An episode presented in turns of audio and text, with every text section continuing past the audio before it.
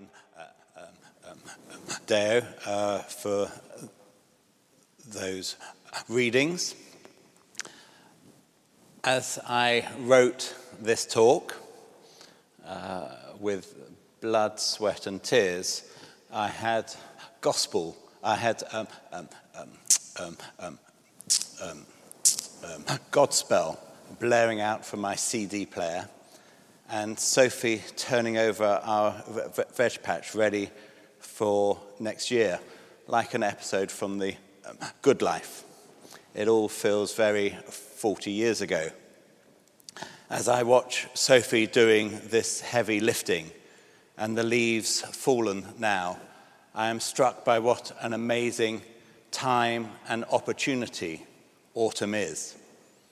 This is the season where we see everything dying back, day shortening, and we remember loss, especially in the church, through these weeks we've had of All Saints and All Souls and Remembrance Sunday. But this Sunday feels different. We start to turn our heads from what was, and we dare to look at what might be. The second Sunday before Advent is the catchy name the church gives today. I'll call it preparing the way. Just as gardeners, now I hesitate to put Sophie and I in that bracket just yet, see autumn as a season of preparation, clearing out, cutting back, feeding the soil, planting seeds, preparation for new growth, new life, for spring uh, that we know will come. So we too as a church community, can start to do some of this. This week, your wardens, Jiff and Joy, and I, were looking at our mission action plan, a very exciting document, I can tell you. This is something that you did as a church community in 2016. And it expires this year. And You've done an amazing job. The priorities you set then were improving the interior of the building, and I believe that's where the creche and the prayer room came from. An amazing um, asset to the church interior. Creating a welcoming and supportive environment. And uh, I know that we certainly felt very welcomed when we arrived here at St. Luke's. And as part of that, uh, there was the newcomers meeting, which we were very much looking forward to joining into. And then lockdown happened.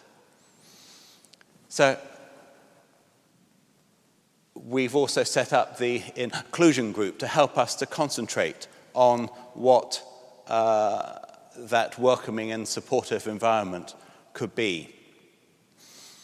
And thirdly, you identified extending our social and spiritual mission locally and globally.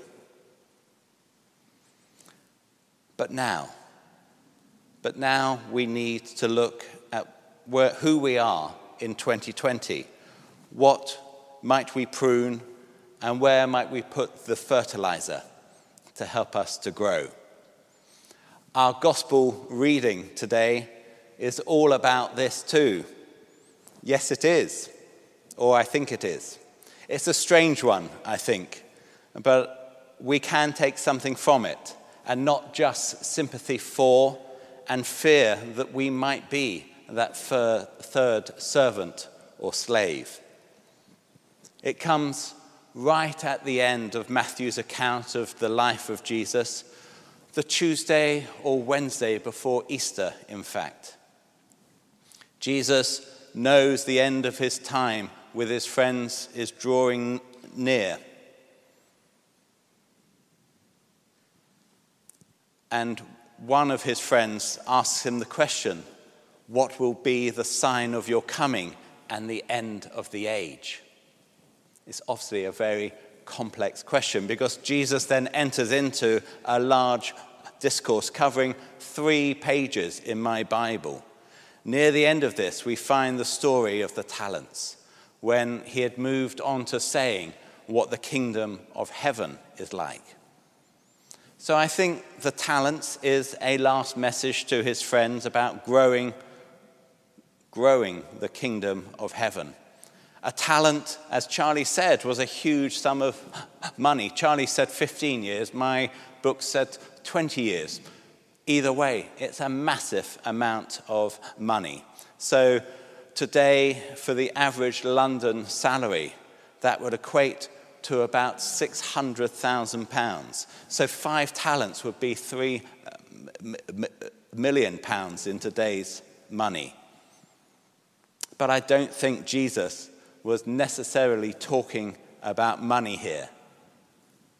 But he was saying that they had been given something of great worth to manage, to work, to use. The servants do this.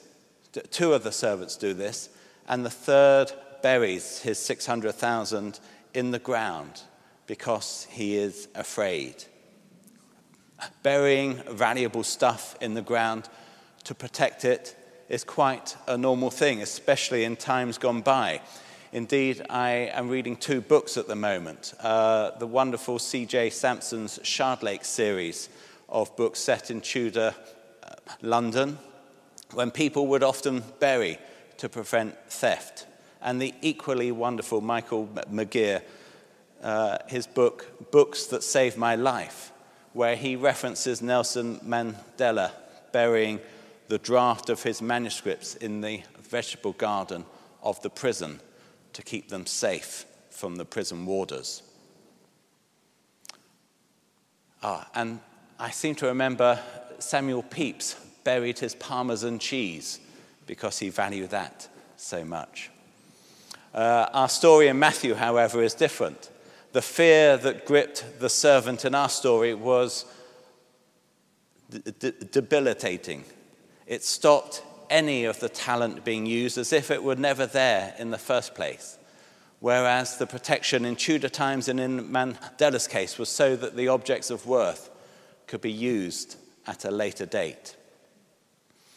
I believe that it is not too much of a leap to suggest uh, that we here at St. Luke's have been trusted with a responsibility of tremendous worth.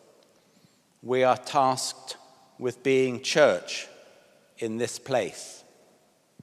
So, what does that mean? I would say that we are tasked to build the kingdom of God in our little bit of London and in the communities where we live.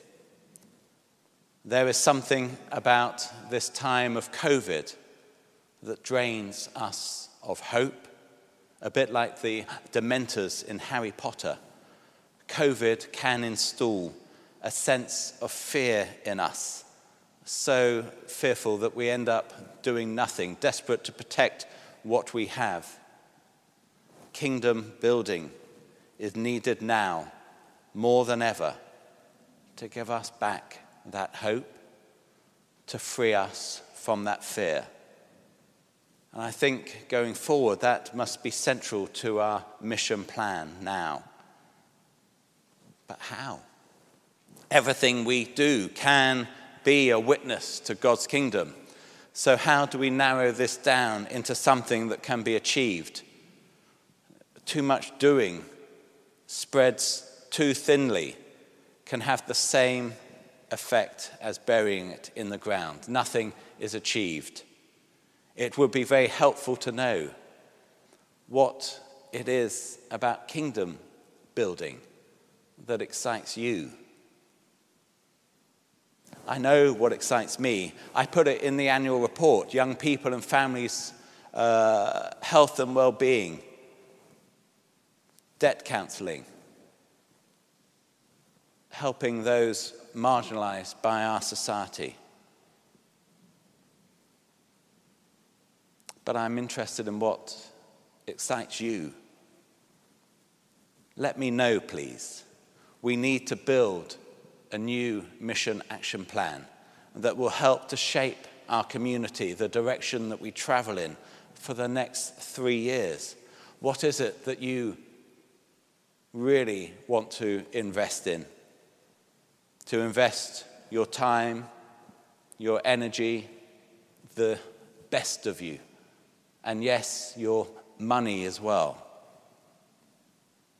We are a community that works at its best when we travel together as one, freed from fear and those things that bind us, open to change and making the most of the new opportunities that God puts in our way. Our poem today reminded us that nothing gold will last. But as we see the leaves fall, the flowers die, we know that work is now to be done so that come spring, all will be more radiant, more abundant, perhaps, than we ever felt possible. So, in those memorable words from Godspell, and I believe from Matthew's Gospel, it is time for us all to prepare the way of the Lord. Amen.